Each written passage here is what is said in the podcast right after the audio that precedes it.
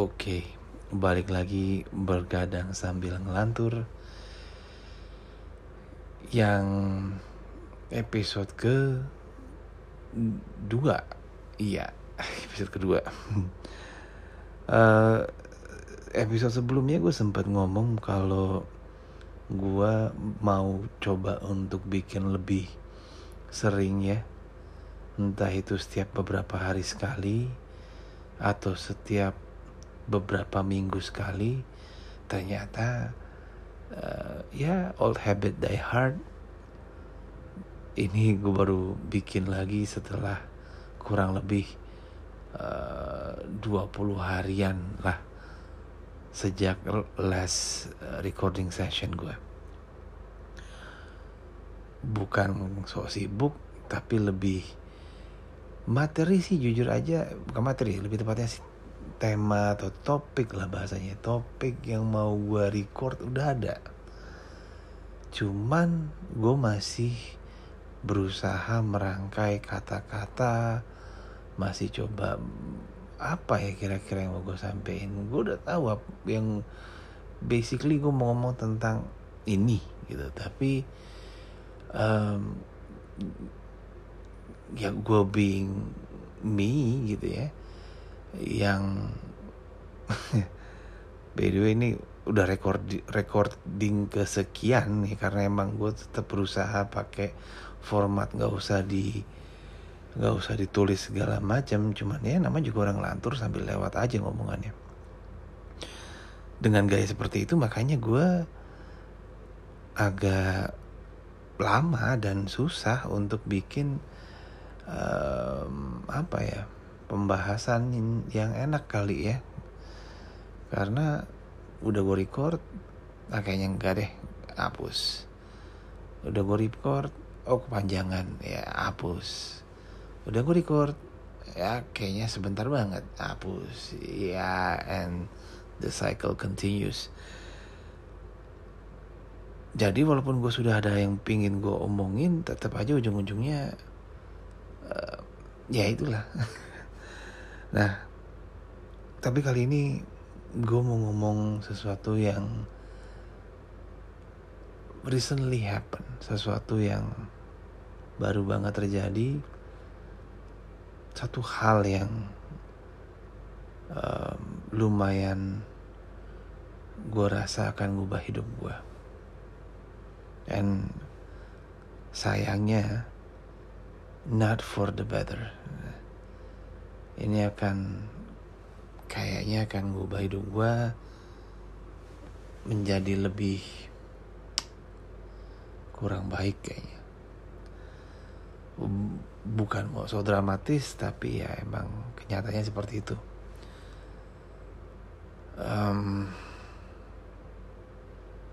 Dua hari yang lalu ada kejadian. I did some things. A very terrible things. Gue nggak bisa nyebutin itu di sini obviously, karena ya malu bos. Mau ngomong apa, gue nggak usah ngomong panjang kayak lebarnya, gue malu. But I did a very terrible thing. Dan itu gue lakuin ke orang terdekat gue. Orang yang sangat gue sayangin, orang yang harusnya gak gue lakuin itu gitu. Harusnya that's the last person that I should have done gitu. Itu orang terakhir yang seharusnya gue begituin gitu loh. And it still haunts me. Gue masih kebayang-bayang itu gitu, sehingga I don't know, kayaknya gak bakal hilang nih. Ini bisa dibilang salah satu penyesalan terbesar dalam kehidupan gue. Gue hidup udah 30 30 sekarang 2011 aja enak banget 2011. Iya, enggak ada corona 2011. Sekarang 2021 ya gue udah 35 tahun lebih lah gue hidup. Ya katakan di korting zamannya gue masih belum bisa ngomong sama jalan. 30 tahunan lebih gue hidup. Banyak hal yang gue sesali gitu ya. I'm not that good of a person. Gue bukan orang baik. Dan banyak hal yang gue sesali yang telah gue lakuin, yang sampai saat ini kalau gue inget-inget lagi stres sendiri gue gitu. Tapi setelah sekian belas puluh tahun, somehow ya itulah, time heals all. Perlahan tapi pasti I can live with it gitu ya. Gue bisa nerima kesalahan-kesalahan lampau gue, and somehow gue bisa memaafkan kesalahan itu.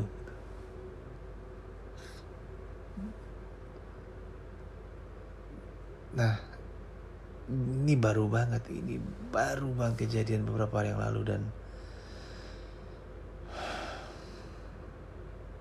gue nggak tahu berapa lama gue bisa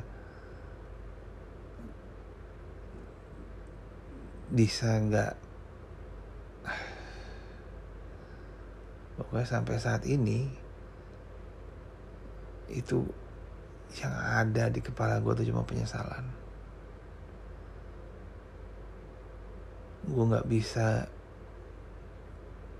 konsen melakukan apapun, termasuk kerjaan gue di kantor, karena penyesalan gue itu.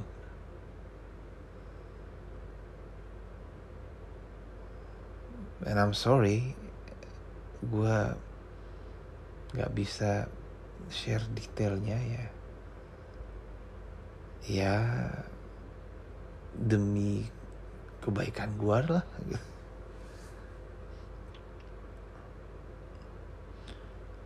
Gue mungkin kali ini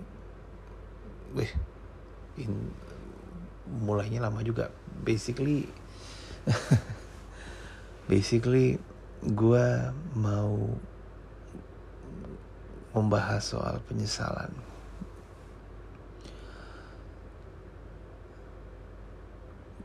Gue yakin banget bahwa semua orang yang hidup di muka bumi ini pasti punya penyesalan, besar, kecil,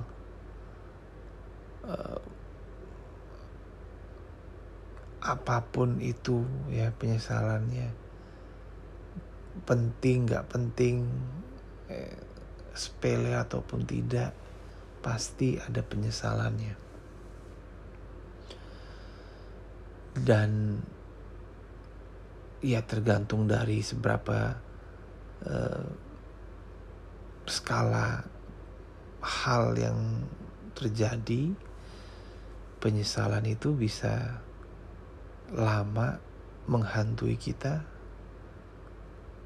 bisa juga mungkin cuman tahu gitu, gue tadi belok kanan aja, nggak usah belok kiri, jadi lama nih gitu kan ya kan. Bisa aja penyesalan itu cuman sekedar lu buru-buru ke kantor, atau lu sedang buru-buru menuju ke suatu tempat dan lu salah belok gitu, sehingga lu kejebak di kemacetan, atau lu ternyata harus putar balik lebih jauh yang which is lebih makan waktu gitu kan.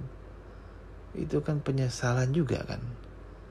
Atau lu naik mobil, lu mau berangkat, lu mikir gitu, apa gue naik kendaraan pribadi gue atau gue naik kendaraan umum, apakah gue naik ojol, apa gue naik MRT. Biasanya ada aja penyesalan-penyesalannya. Bisa juga penyesalan itu terkait sama hal yang lebih penting, lebih besar impact-nya dalam kehidupan, yang mungkin itu akan terus menghantui lu sekian lama. Contoh, gue inget penyesalan yang dilakukan sama bokap gua. Penyesalan bokap gua. Salah satu penyesalan terbesar bokap gua. Itu di tahun 90-an. Gua masih SD, gua lupa kelas berapa, tahun 90-an. Bokap gua udah kerja di satu bank swasta nasional. Dia kebetulan tahun 90, bos. Belum masuk tuh yang namanya handphone, pager sekalipun belum ada. Nah, bokap gue seperti layaknya aktivitas dia setiap hari, dia mesti pergi ke kantor. Dan kebetulan pada hari itu dia sedang ada ya meeting penting lah gitu di kantor. Nah, pada saat itu, kakek nenek gua yang merupakan adalah bapak ibu dari bokap gua itu tinggal bersama keluarga gua di rumah gua yang lama. Bokap gua sebagai anak yang berusaha untuk jadi anak yang soleh, anak yang berbakti kepada kedua orang tuanya, setiap kali dia berangkat kantor, dia selalu pamit dan cium tangan kedua orang tuanya. Selalu. Dia datang ke kamar orang tua, kamar di mana kakek nenek gue, tempat tidur kakek nenek gue. Terus habis itu dia ngetok, nenek gue buka pintu, dia salam dulu. Dia manggilnya mami papi. Mipi. Berangkat dulu ke kantor, cium tangan, assalamualaikum, berangkat gitu. Itu sudah dilakukan sama dia bertahun-tahun. Nah, suatu waktu seperti biasa dia pamit ke nyokap bokapnya, ke oma opa gua, kakek nenek gua. Dia pamit, "Mi, Pi, berangkat dulu." Cium tangan bokap gue ke nyokapnya. Dia karena emang buru-buru, dia agak kayak bergegas gitu. Cium tangan langsung assalamualaikum, dia langsung mau bergegas. Nyokapnya atau nenek gue pada saat itu terus tiba-tiba kayak pengen manggil bokap gue gitu, mami mau bicara sebentar gitu. Kayak gue lupa kalimatnya, cuma basically nenek gue bilang kayak mengkodekan atau ngomong ke bokap gue bahwa dia mau ada yang mau dibicarain ke bokap gue. Bokap gue karena hari itu ada hal penting maybe di kantornya gitu. Ada meeting pagi mungkin gitu kan. Walaupun dia sudah pamit, dia bilang, "Mi, buru-buru hari," gitu, sambil nunjuk jam tangan sambil berjalan gitu. Nenek gue nggak kemudian kayak, "Oh ya udah kalau emang buru-buru gitu," dan udah cabut. Ternyata pagi itu sempet nyokap gue yang kebetulan lagi nggak ngantor, pagi-pagi yang biasanya ngelihat nenek gue seliburan di rumah, aku gak ngeliat gitu. Sampai sudah hampir siang gak kelihatan. Pas dia cari, ternyata nenek gue itu ditemukan tergeletak di dapur. Ternyata nenek gue pagi itu dia stroke. Langsung nyokap gue nelpon bokap ke kantor bokap gitu, which is waktu itu nggak yang harus ngabarin ke orang yang angkat telepon dulu ya itulah pokoknya zaman dulu lah pokoknya. Terus bokap dapat berita bahwa ibunya tiba-tiba jatuh di dapur, sedang dibawa on the way ke rumah sakit. Tapi sayangnya sampai rumah sakit udah nggak ketolong karena udah ya stroke gitu. Bokap gua tuh penyesalan terbesarnya itu.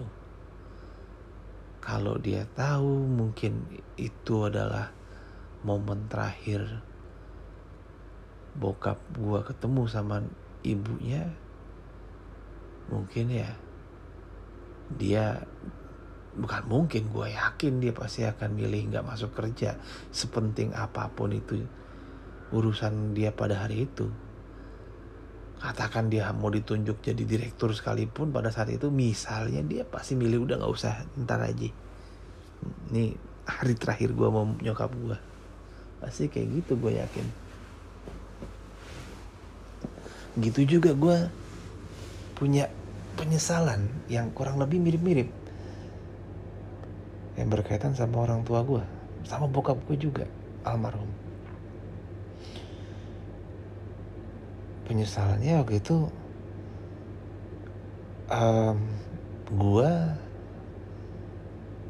bokap gue pas basically gue sempet ditugasin keluar kota, sempat ditaruh sama kantor lama gue untuk dinas di luar Jakarta.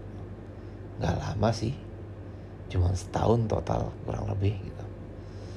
Nah, ketika gue lagi dinas di luar kota itu, pada suatu hari itu jam berapa? Gue lupa, mungkin kita September 2013 kurang lebih. Hari Minggu, kakak gue nelpon bilang bahwa bokap gue masuk rumah sakit tiba-tiba. Padahal bokap selama ini gak pernah punya penyakit apa-apa. Ini tiba-tiba aja bokap jatuh di kamar mandi. Ya gak sampai gak sadarkan diri sih, cuman dia saking kayak sakitnya mungkin dia gak bisa berdiri gitu. Dan harus dibawa ke rumah sakit. Pada saat itu keluarga gua gak tahu apa yang terjadi gitu ya, di rumah sakit. Bokap gue juga dicek segala macam karena selama ini nggak pernah ada riwayat penyakit yang aneh-aneh. Dicek segala macam, terus gue ya di luar kota, cuma bisa telepon-teleponan sama kakak gue. Ya, karena itu kejadian dari pagi, gue bilang nih gue balik ya hari ini ya. Gitu. Pagi ini gue balik nih, gue cari tiket. Tapi kakak gue bilang udah nggak apa-apa, nih bokap udah di rumah sakit, kamu datang sini pun juga ya basically as simple as gue dari waktu itu gue di Malang naik pesawat sampai sana juga belum tentu akan ngubah keadaan, basically kan kayak gitu. Dan waktu itu dikirain ini usus buntu kali kan, di zaman sekarang usus buntu tuh udah gak jadi masalah yang urgent gitu ya, udah gak jadi masalah yang penting gitu ya. Anyway, ya udah makanya nanti deh kita kontak lagi, kata kakak gue. Gue tunggu kabarnya, gue tanya lagi gimana bokap, ya nih masih diperiksa segala macam. Sampai akhirnya menjelang maghrib baru kakak gue bilang, dek kayaknya kamu harus pulang deh. Kaget gue gitu. Lah gimana sih? Gak dari tadi aja gue bilang. Gue kaget dan sedikit marah gitu. Karena pada saat itu, sampai sekarang juga kayaknya masih sama. Transportasi Malang ke Jakarta ya gak deket bos gitu loh ya. Naik mobil aja butuh beberapa belas jam gitu kan. Zaman itu. Kalau sekarang sudah mungkin beberapa jam karena udah ada tol, tapi zaman itu beberapa belas jam. Naik kereta perlu 16 jam. Naik pesawat ya cepet, tapi pesawatnya yang dari Malang ke Jakarta direct itu cuma dari pagi sama sore. Di atas jam itu gue harus samperin Surabaya, which is another 2 or 3 hours of transportation baru gue bisa berangkat dari Surabaya. Karena gue dikabarin ya maghrib, gue logikanya kalau gue ngambil pesawat jam 10 jam 9 gue nggak tahu, riskan gitu, karena tol jalan menuju Surabaya, Malang Surabaya itu dari Malang ke Surabaya itu pada saat itu sedang nggak bisa ditebak gitu loh, karena pada saat itu ya jalan yang karena lumpur Rapindo itulah ya, kadang-kadang kalau hujan suka jebol tanggul segala macam, jadi nggak bisa tebak. Ini standarnya sih dulu sebelum kejadian lumpur Lapindo, Malang Surabaya itu 2 jam lah kurang lebih, 2 jam tuh udah nyampe, 2 jam setengah tuh udah lama banget, udah santai-santai ya. Makanya gue akhirnya memilih flight paling malam yang ada, yang paling terakhir, sehingga biar kalau gue nyampe di bandara masih keburu gitu. Kalau gue dari Malang, sampailah gue di Jakarta itu sekitar jam 1, hampir setengah 1 pagi kalau gue gak salah, atau jam 12 sampai jam 1 pagi, sekitar jam segituan. Gue langsung ke rumah sakit, gue gak langsung ke rumah, gue langsung ke rumah sakit. Di situ keluarga gue udah lengkap, ada kakak gue 2 orang, ada nyokap gue udah nangis aja. Dia bilang gitu bahwa sebenarnya kondisinya lebih parah dari yang mereka ceritain ke gue, dan bokap sekarang baru bisa istirahat gitu ya. Bokap dari tadi sakit, dan dari tadi udah sempet banyak ya, bokap butuh istirahat lah pada intinya, dia bilang kayak gitu. Nanti kamu ketemu sama papa abis pas jam subuh aja deh, kalau nggak pagi-pagi jam 6 subuh deh kamu kesana katanya. Gue pikir kalau bokap baru istirahatnya tadi jam 11-an ya udahlah, gue kasihan sama bokap gue biarin dia istirahat di ICU, which is bukan di kamar biasa, di ICU. Oke lah, biarinlah dia istirahat. Gak taunya jam 4 pagi itu kita ditelepon sama ICU, bokap ngedrop. Dan gak lama sejak kejadian itu, sejak ditelepon dari ICU, bokap akhirnya kurang lebih jam 6 atau jam 7 gitu kurang lebih meninggal. Dan gue baru tahu bahwa ternyata alasan bokap gue baru istirahat sekitar jam 11 malam itu adalah dari tadi sore bokap itu quote unquote pamit ke semua orang. Kakak gue dipamitin, dua-duanya nyokap gue dipamitin. Dia bilang tolong utang-utangku dilunasin semua segala macam. Bahkan adiknya dia yang di Jatiwaringin datang, dia pamit juga gitu. Gue basically masih sempat bisa ketemu, punya kesempatan untuk ketemu bokap gue sebenarnya pada saat itu. Jam 11 malam itu kalau gue tahu bahwa itu bokap gue terakhir kali masih bisa komunikasi, gue ganggu tuh bokap gue. Gue yang, "Pa, dia udah di sini, Pa." Karena pas gue ketemu sama terakhir kali yang bokap gue udah sakaratul maut. Gue di sampingnya dia, gue remes-remes tangannya, dia gak bisa respon.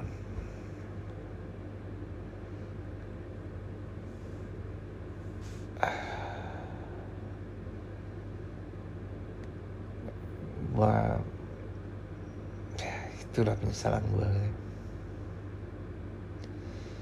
Sampai sekarang kalau gue inget-inget itu gue nyesel banget. Ya itulah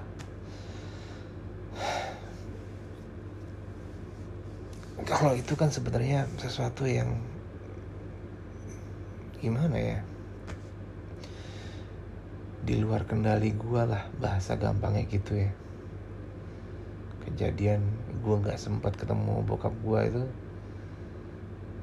itu di luar kendali gue lah gitu ya. Nah, beberapa hari yang lalu itu seharusnya bisa dalam kendali gue, seharusnya bisa gue bikin tidak seperti itu, tapi ternyata gue bikin seperti itu karena satu dan lain hal gitu kan. Dan penyesalannya gak habis-habis sampai sekarang.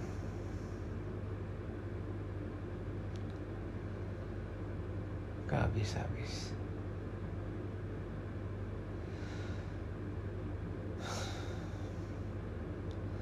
Gue cuma berharap mudah-mudahan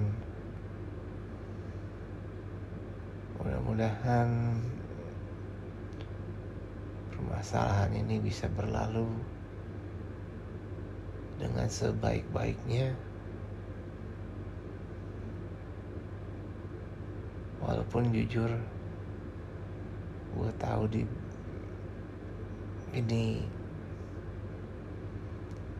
this is not just gonna blow over like that. Banyak konsekuensi dari kejadian kemarin. Ya, gue cuma bisa, bahasanya orang luar tuh, brace yourself lah. Gue cuma bisa menyiapkan diri gue untuk menghadapi apa yang nanti akan terjadi atas kesalahan dan ketololan gue itu.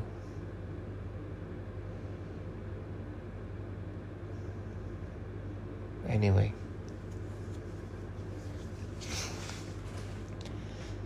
gak kerasa ya, udah 1/2 jam aja,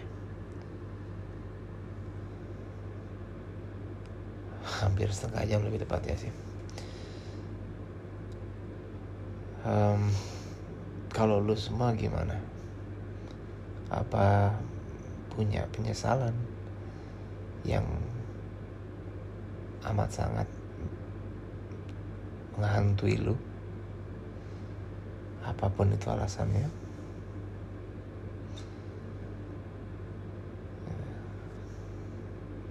kalau gue berkaca dari pengalaman gue, ya kalau udah sesuatu ya udah shit happen gitu, udah kejadian gitu, dan ya udah nggak bisa lu apa-apain lagi gitu ya. Nasi sudah berubah menjadi bubur kacang hijau, ya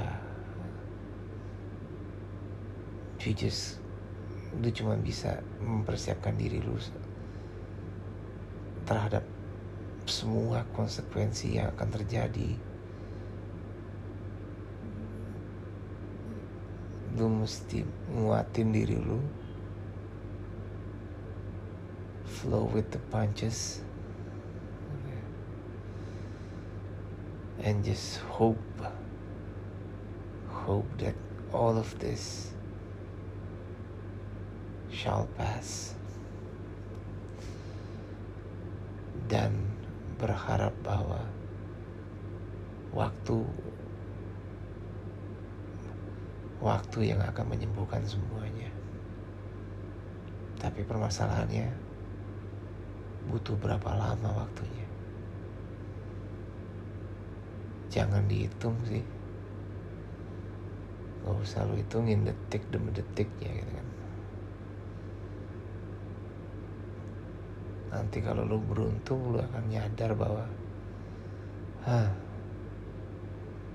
udah gak sakit ternyata ya. Oke, balik lagi sama gue di episode ke 3. Sebenarnya sih ada 4 episode sih, cuman Satu tuh intro, jadi ya 3+1 lah. Ini podcast apa rumah 3+1? Anyway. Ya tadi gue pas buka, ini bukan promo atau apa ya. Tapi emang karena gue bikin podcast ini pakai toolsnya Anchor, termasuk nge-record maupun ngupload recording gue ini itu pakai Anchor app. Tadi waktu gue buka Anchor app itu gue agak kaget juga ya, karena di situ ditulis episode gue yang sebelumnya itu ada yang dengerin. Gitu juga dengan episode yang episode kedua sama episode pertama gue, termasuk juga intro itu ada yang dengerin juga gitu. Wow, okay. Weird.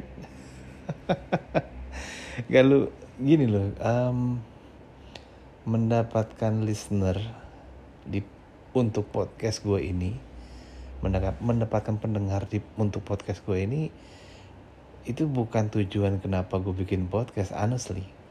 Bukan so idealis atau so this is not, I'm doing this not because the commercial thing, bukan so asik gitu ya. Tapi lebih karena alasan gue bikin podcast ini ya seperti gue sebut di intro gue. Malam-malam kayak gini, di tengah malam menuju dini hari, ketika gue masih belum bisa tidur, itu daripada gue gelisah-gelisah mikirin hal-hal yang gak jelas, atau gue ngomong sendiri dalam hati gue atau di pikiran gue, mendingan gue putusin gue record apa yang jadi pemikiran gue pada saat itu menjadi kayak voice memo gitu, terus gue upload ke streaming platform gitu ya, just to share some thoughts with the world gitu, untuk berbagi beberapa pemikiran gue ke dunia gitu ya. I know, gue paham banget bahwa siapa sih gue tuh nggak signifikan sama sekali gitu ya.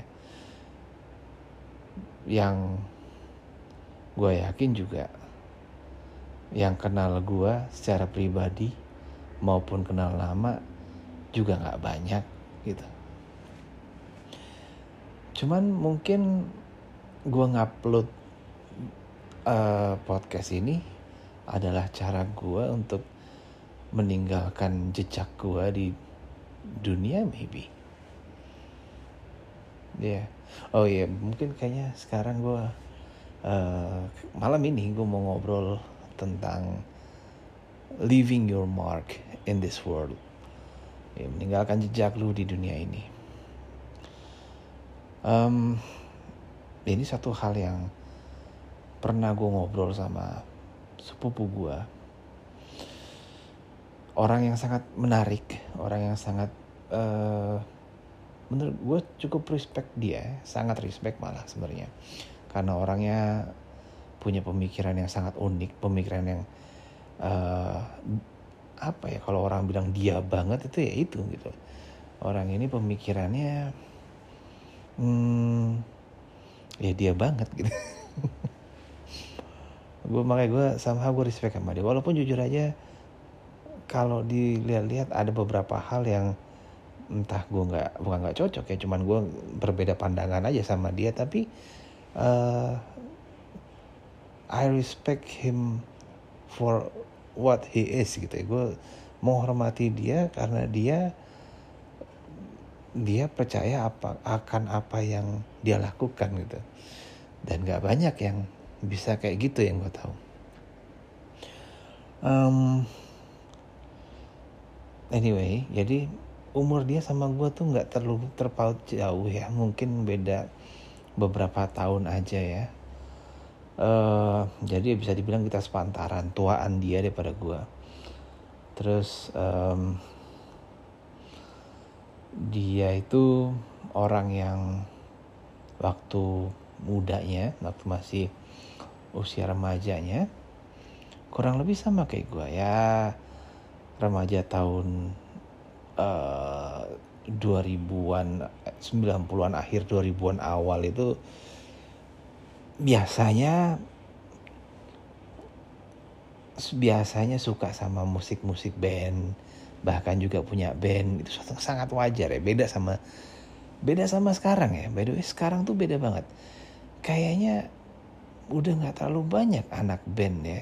Soalnya gue kemarin nanya sama ponakan gue yang umurnya 12 tahun itu SMP kelas 1 gitu. Gue nanya di angkatannya dia atau kakak-kakak kelasnya dia ada nggak yang punya band gitu. Terus dia bilang nggak ada tuh. Gitu. Dan gue tahu banget anak ini bukan anak yang nggak main gitu. Dia temennya banyak gitu. Terus dia bilang nggak ada tuh yang namanya band, which is very weird. Dulu waktu di angkatan gue tuh band angkatan aja ada dua nggak salah, padahal sekolah SMA gue dulu tuh orangnya dikit banget, jumlah muridnya itu sedikit sekali, tapi bisa ada tiga malah gitu juga waktu gue masih SMP. Gue SMP kelas 1 aja gue udah main band. Dan band di angkatan gue itu bisa sampai 3, bisa sampai 4 gitu loh. Nah, sekarang gak tahu apakah mungkin emang interest in live band music lagi berkurang kali ya. Kalau soalnya gue lihat itu apa namanya, band-band baru, apa gue bisa jadi karena gue yang sudah nggak up to date ya. Gue yakin salah satu alasannya itu, gue yakin. Tapi gue lihat di beberapa tahun terakhir band-band yang happening itu yang baik itu in the major scene gitu maupun kalau indie scene sih jujur aja gue nggak tahu ya, karena indie scene zaman sekarang kan mungkin juga gue gak ikutin. Cuma di major scene-nya aja dah, gue belum pernah lihat ada band Indonesia di major scene lagi ya. Major scene kayak maksudnya di angkatan-angkatan dulu ada Dewa, ada Gigi, ada kalau Slang gitu kan, ada Naif dulu ya, sekarang kan juga udah bubar. Terus abis itu ada Club 80s, ada banyak lalu you name it. Dan itu adalah band-band yang muncul di tahun 90-an, di tahun 80-an, tahun 2000-an awal, tahun 2010-an ke 2010-an. Sekarang apa band baru yang happening? Kita ngomong band yang main instrumen juga loh ya, bukan trio atau duo gitu, tapi yang main instrumennya, ada drummernya, ada gitarisnya, ada basisnya. Yang happening gue belum nemu jujur aja gitu ya. Dulu beberapa tahun yang belakangan sih gue sempat suka sama band namanya Kelompok Penerbang Roket. Itu kayak band terakhir yang gue kenal tuh ya. Sebelum gue lihat lagi kayaknya belum ada band lagi. Anyway, kenapa jadi ngomong band-bandan? Panjang banget kita segue-nya. Ngomong balik lagi ke ya itu, gue ketemu gue sama saudara gue itu, panggil aja saudara gue namanya Nando. Si Nando ini dulu waktu SMP sama kayak gue, zamannya SMP SMA ya, sama kayak gue suka band, anaknya artsy fartsy gitulah gitu ya. Cuman dia lebih parah karena emang dia suka dan bisa melukis, yang kemudian dia suka desain gitu ya. Dia juga suka drama ya. Dia bahkan tergabung dalam grup drama gitu, di SMA-nya ya. Dia pas kuliah dia pursue itu his love for art, tapi dia coba cari di tengah-tengahnya antara antara art dan duit, which is akhirnya jadi desain. Taruh dia apa tuh ya, gue lupa deh. Dia bukan desain nih dia, desain produk kalau gue nggak salah. Iya, kalau nggak salah gue itu ya. Sekarang dia udah jadi dosen di salah satu perguruan tinggi di daerah Jawa. I would like to say Jawa Tengah. Ya gue agak lupa juga deh. Gitu. Di Purwokerto. Bukan Purwakarta ya, Purwokerto. Iya. Nah, sebelum dia jadi dosen di tempat yang sekarang ini, dia sempat kan kuliah di Bandung, ngambil S2-nya. Terus ketika dia sedang kuliah, somehow ketika dia sudah tinggal di masa-masa terakhir dia kuliah, sebelum tugas akhir, dia tahu-tahu datang ke rumah gua, dengan semangat 45 dan menggebu-gebu dia pengen bikin film. Gue kaget gitu, what? Karena this is out of the blue gitu ya, nggak ada angin, nggak ada hujan, dia pengen bikin film, dia ceritain semua apa yang ada di kepalanya dia, yang which is menurut gue sih menarik ya. Agak sedikit rough, tapi pandangan yang diambil menarik gitu ya. Karena gue orang yang menikmati film sih. Gue orang yang menikmati film. Gue suka film-film bagus. Ya bagus tuh maksud gue, menurut gue ya. Bukan artian gue bukan sinematografi. Gue bukan cinema buff banget ya. Tapi gue suka lah nonton film. Ya, just like any other people like watching movies ya.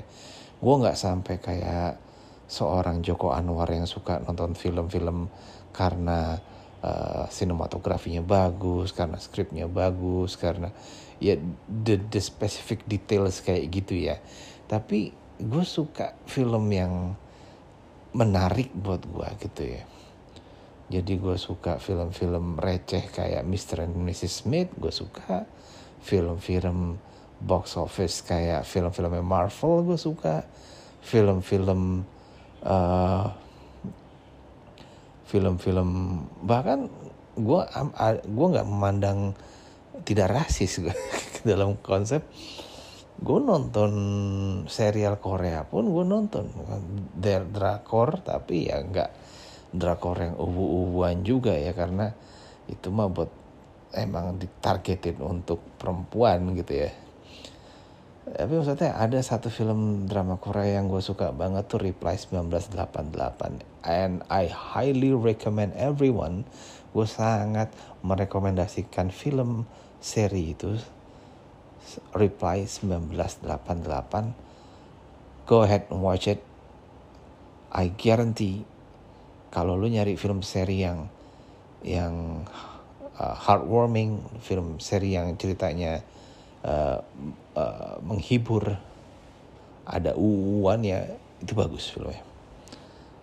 Jangan nonton itu kalau misalnya emang lu kayak gue yang awalnya itu agak sedikit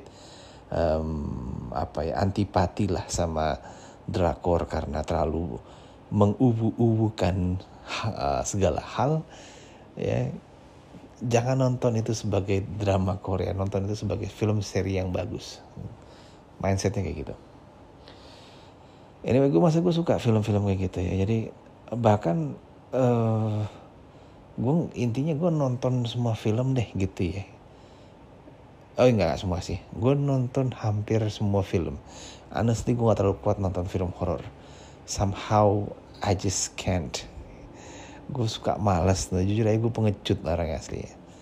Gue kalau bisa ada pilihan gak nonton horor, gue milih mendingan gak nonton horor. Tapi kadang-kadang penasaran gitu. Tapi kalau misalnya gue lagi waras gitu, gue nggak mau nonton. Kalau misalnya gue lagi dah iseng gitu pun nonton baru. Tapi itu iseng tuh kapan tahu nggak jelas. Anyway, si Nando tiba-tiba datang ke Jakarta bilang gue pengen bikin film. filmnya kayak gini, ceritanya begini. Mau gak lu bantuin gue yang, hah? What? Apa-apaan nih?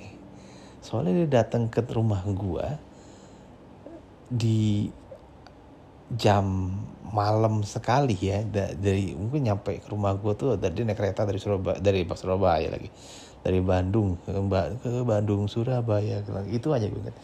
Dia tadi naik kereta dari Bandung ke rumah gue di Jakarta itu nyampe rumah gue tuh jam 11 hampir setengah 12. Terus gue ajak ngobrol lah, yang namanya baru saudara, baru nyampe kan, maksudnya kayak basa-basi gitu, mas gimana mas gitu, capek ya, nih minum dulu nanti habis itu tidur aja di sini, bla bla bla.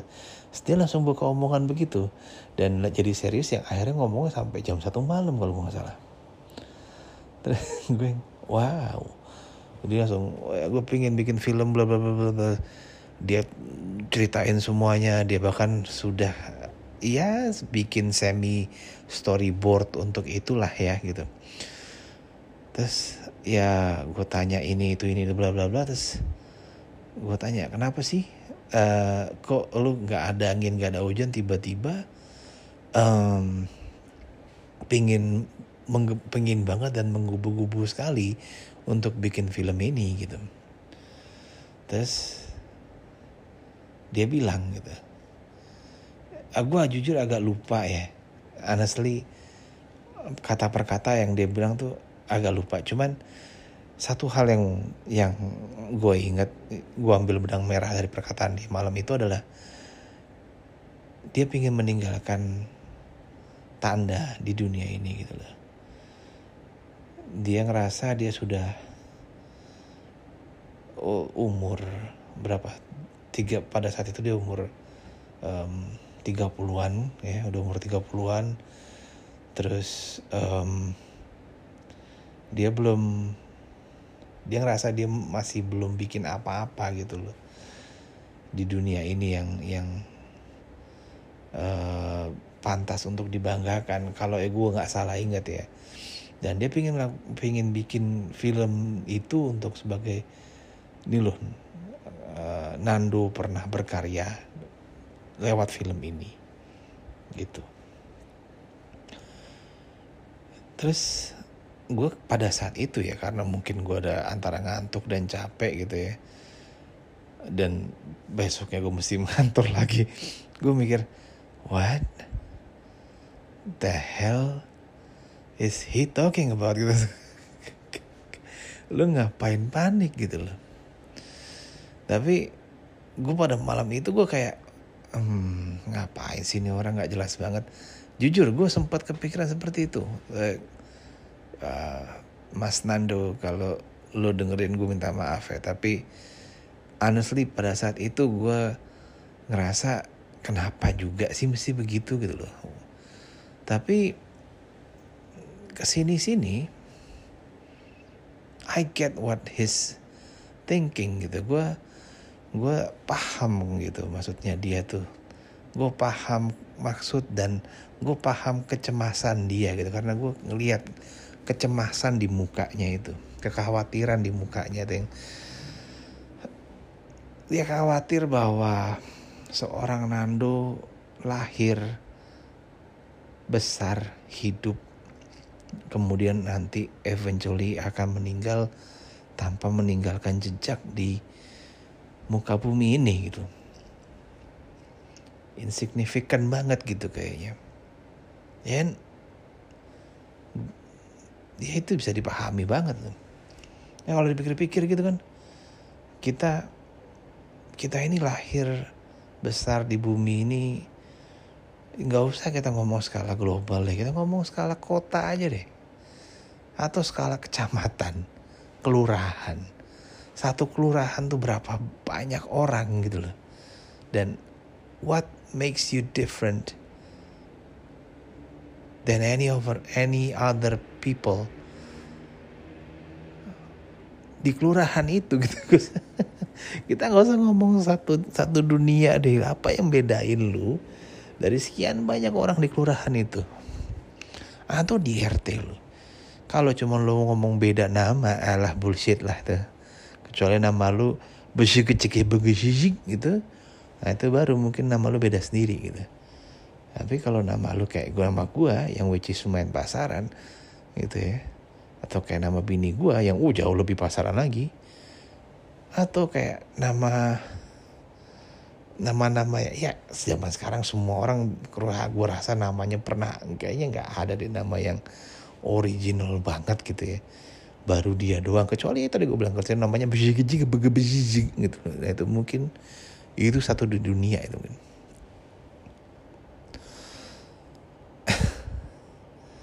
kan. Kalau gue jadi berpikir gitu terakhir-terakhir, iya ya, apa yang bedain lo, apa yang, dan kita ini hidup ini kalau dilihat kayak gue sekarang sudah 30 something tahun, 30 sekian tahun gue hidup. Kalau dilihat 30 tahun itu lumayan lama, 30 tahun tuh lama kalau dipikir. Tapi gue nyampe titik sini sekarang kayak ya begitu berlalu aja gitu loh. Gak kerasa, kalau gue serasa kayaknya baru beberapa waktu yang lalu, beberapa tahun yang lalu deh gue lulus kuliah. Kayaknya baru beberapa tahun yang lalu, iya kan? Kayaknya gue baru beberapa tahun yang lalu deh gue masuk kuliah. Itu tahun 2004, which is udah berapa belas tahun yang lalu. Kayaknya baru beberapa tahun yang lalu deh gue baru masuk SMP. Itu tahun ya 2004 dikurangin 6 tahun kurang lebih kan, 90 something kan, tahun 90-an, tahun 1998 gitu lah. Itu udah berapa itu itu udah berapa lama yang lalu gitu kan. Baru begitu aja gitu gue mikir. Itu udah kayak kemarin gue sempat datang coba benerin jam di daerah Blok M Plaza. Kaget gue, Blok M Plaza udah banyak berubah. Karena dulu zamannya gue masih SMP itu gue sering banget ke Blok M Plaza. Bahkan waktu zaman gue SMA gue juga masih sering ke Blok M Plaza. Karena waktu itu ada toko di, aku lupa lantai berapa, cuma pokoknya lantai paling agak termasuk lantai tingginya deh, namanya Knop. Dulu situ jual game-game PlayStation bla bla bla gitu, sama dia jual kalau anak-anak zaman sekarang bilang wibu stuff ya, kayak maksudnya kayak dulu gue beli DVD anime di situ dulu. Kalau sekarang kan orang tinggal streaming sama download doang. Zaman dulu Indonesia streaming download, good luck bitch. Gue dulu beli DVD anime gitu di Knop situ. Jadi gue sering banget beli di Knop situ. Dan jadi hampir bolak-balik gue ke ke Blok M Plaza zamannya gue SMP SMA. Dan waktu beberapa minggu yang lalu gue ke Blok M Plaza, gue kaget. Pertama ya beda banget gitu ya, karena dia udah terintegrasi sama MRT. Jadi kan beda banget udah dengan ada MRT yang terintegrasinya. Terus habis itu toko-tokonya udah beda semua. Dan lucunya di lantai berapa gue lupa, pokoknya lantai 2, lantai 3 atau lantai 4 gitu gue lupa, atau lantai 2, lantai 3 gitu. Itu toko isi toko jam tangan semua, dari ujung ke ujung. Itu gue gak tahu dah tuh.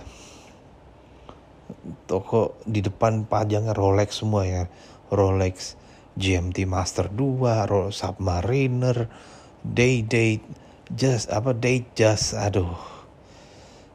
Bikin mupeng aja, duitnya teteh gak ada gue tapi masalahnya. Ya Jadi beda banget gitu. Dan gue ngerasa anjir kayaknya dulu gue kesini gak kayak gini deh. Kayaknya belum lama deh gue kenop. Gue liat ke atas kenop juga udah gak ada. Dan lebih parah lagi gue tuh segitu tuanya sih gue ya. Gue masih inget dulu pertama kali Blok M Plaza baru ada, itu kesannya kayak the best shopping place in town, man. Udah gitu dulu ada cafe Olalanya gitu kan, gue lupa tuh di bagian pojok kesana, sekarang jadi Excelsior namanya kalau nggak salah. Dulu di situ cafe Olala. Ya gitulah. Maksud gue, kita hidup tuh secepat itu dan nggak kerasa, nggak tahu-tahu udah lewat gitu, bisa aja. Ya iya kan, tahu-tahu udah lewat, tahu-tahu udah sakit, tahu-tahu mungkin udah meninggal. Dan gue paham apa yang ditakutin sama Nando, which is jangan sampai lu lewat dari, lu udah selesai waktu lu di dunia ini, and you got or you make nothing of it gitu loh. Lu nggak ada yang lu tinggalin gitu loh. Ya kita kalau ngomong soal anak, gue rasa semua orang juga ya, gue bukannya ya itu jadi kesannya kayak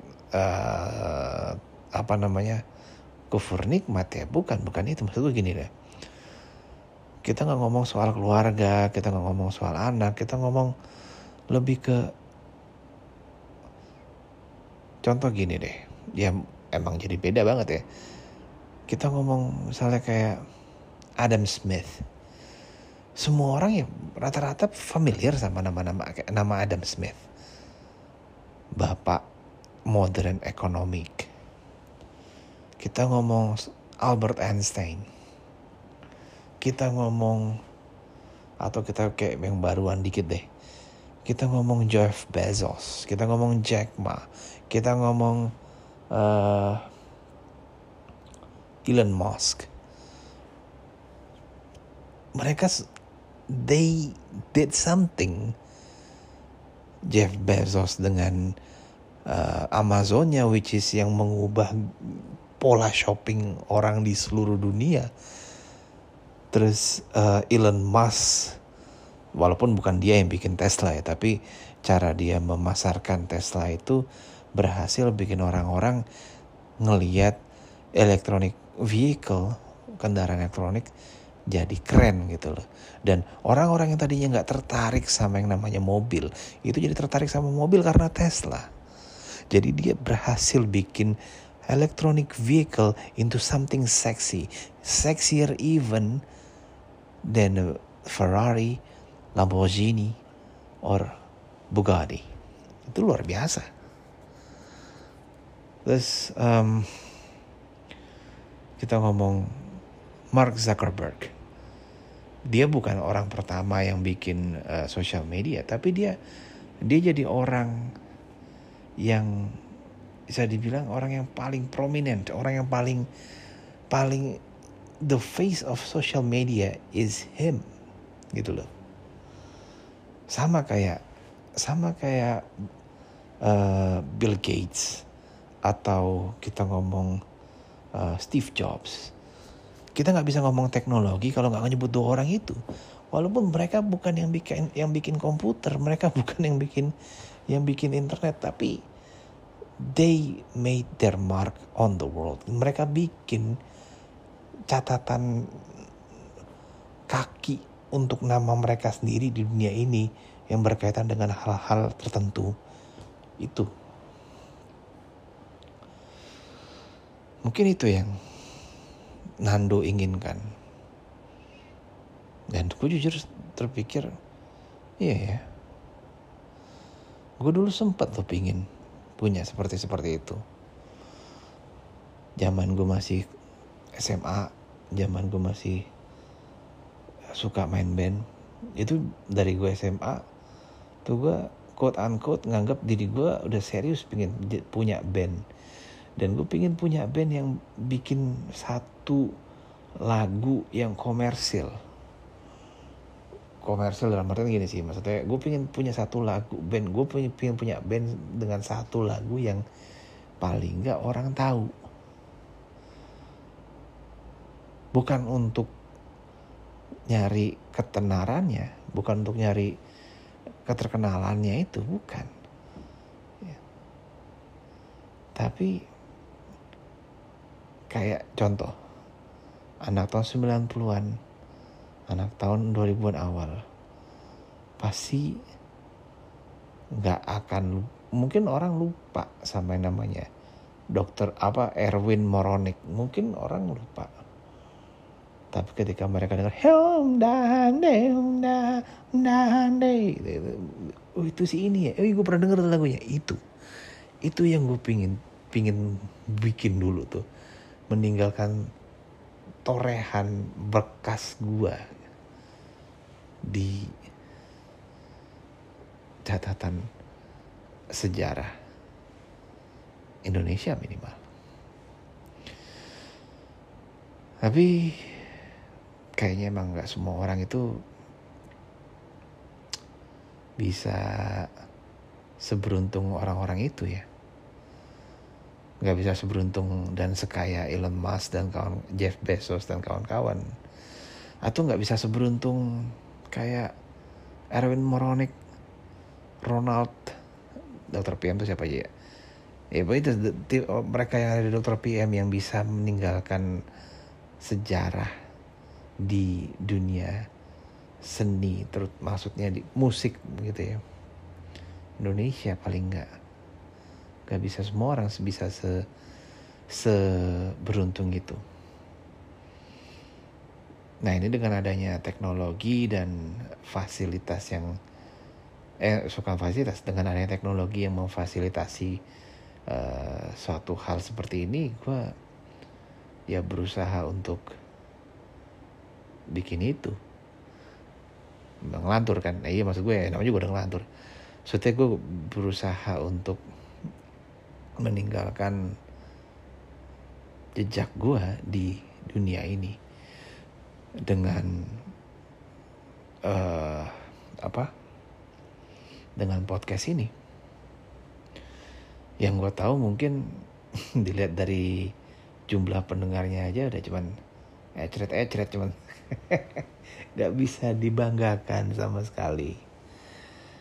Dan ngelihat tren sekarang orang bikin podcast itu gampang banget, kayak gua sekarang ini bisa bikin podcast dengan ngelantur kayak gini.